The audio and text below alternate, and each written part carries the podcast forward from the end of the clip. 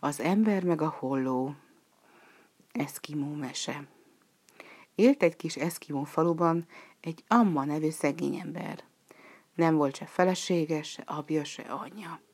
Kiment egyszer a tundrára. Ment, ment. Egyszer csak meglátott egy magas dombon egy terebélyes bokrot, akkora volt, mint egy borjú fóka bőre. Biztosan édes gyökérterem a levelejat, gondolta Amma. Megpróbálta kirántani a földből a gyökeret, de egy rántásra nem tudta kihúzni. Neki gyűrkőzött még egyszer, de most sem járt sikerrel. Ledobta a kabátját.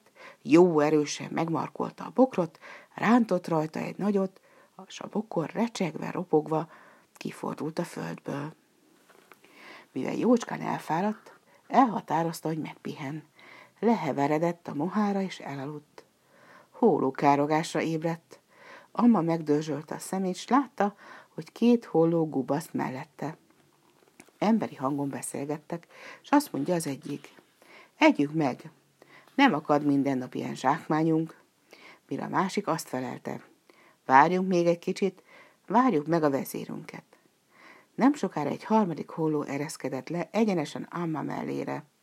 Ez volt a hollók vezére. Először a kezét csípdeste Ammának, aki majdnem felkiáltott fájdalmában, legszívesebben elrántotta volna a kezét, de erőt vett magán, elhatározta, hogy megvárja, mi történik. A holló belevágta a csőrét Amma lábába. Amma megint csak nehezen tudta megállni, hogy fel neki álltson. Akkor azt mondta a hollók vezér a két hollónak. Én a szemét váljom ki, ti meg egyétek a többi részét. A holló bele akarta vágni a csőrét Amma jobb szemébe, de az gyorsan elkapta a holló lábát. A másik kettő riadtan felrebbent, Amma pedig azt mondta a vezérhollónak. Ki akartad vágni a szememet? Most megöllek. Könyörgőre fogta a holló. Ne őj meg, ember! Én bölcs holló vagyok, sámánná tehetlek. Nem akarok csaló lenni. Gazdaggá tehetlek. Nem akarok a szegény nép sanyargatója lenni. Ajándékozok neked egy fatálat, akármit kívánsz, a tálban terem. Na ez már beszéd. Akkor segíthetek minden szegény vadászon. Elkiáltotta magát a holló. Hé, tál, hol vagy? Terem itt. Amma előtt nyomban ott termett a fatál. Mit csináljak most a tállal? kérdezte Amma. Mondd neki azt. Tej meg tálam minden jóval, és a tál teljesíti a kívánságot. De vigyázz, a tálat csak inséges esztendőkben használd, mert különben megtagadja az engedelmességet. Most pedig eresz el.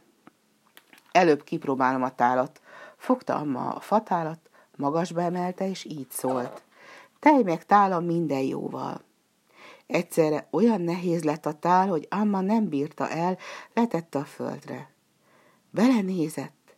Hát tele volt a tál rozmár hússal, Amma akkor elengedte a hólót, fogta a tálat és hazament.